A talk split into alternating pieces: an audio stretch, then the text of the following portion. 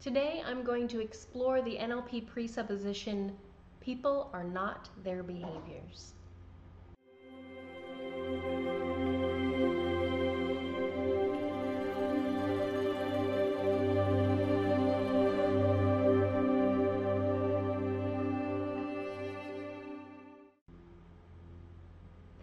In NLP, we've got a, a, lot of assumptions that NLP is based on. We call them presuppositions.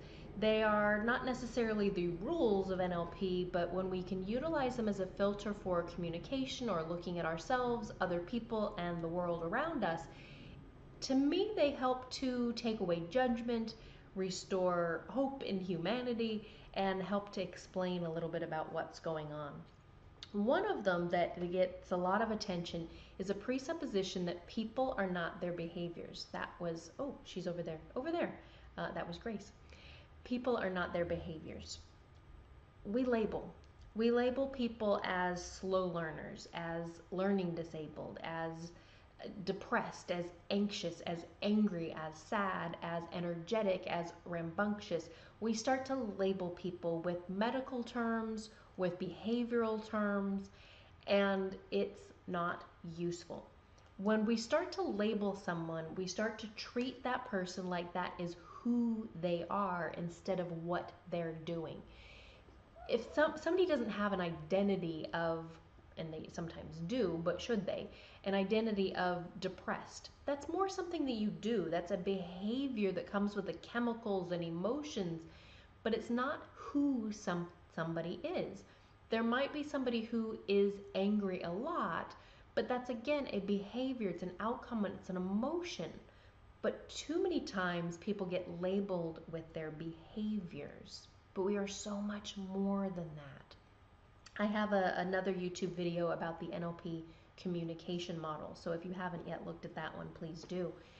The um, output, the behaviors that we have are made up of so many things the states and the emotions that we have, the movie that we have of the world, how we have distorted, deleted, and generalized what has just happened based on who we are, and the filters that we have, our beliefs, our history, our memories, um, our communication style, how we see the world.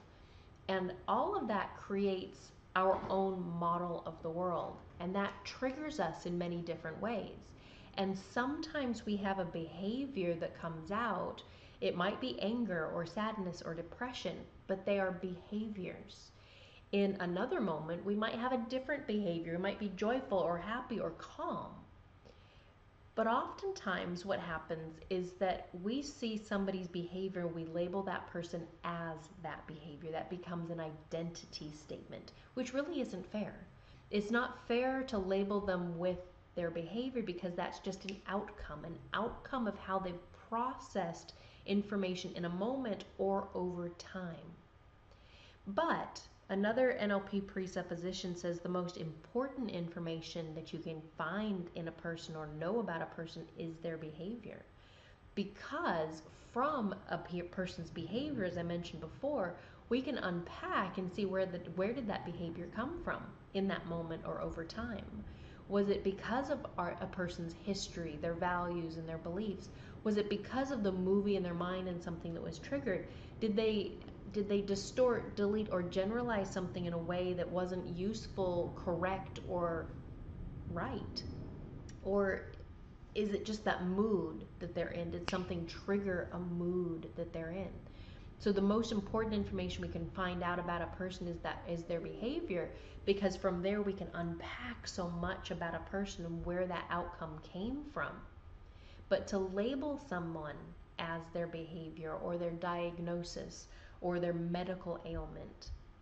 That's not who a person is. You are not your behaviors. You are a combination of who you are. And I think who you are is probably a whole different video that I can create.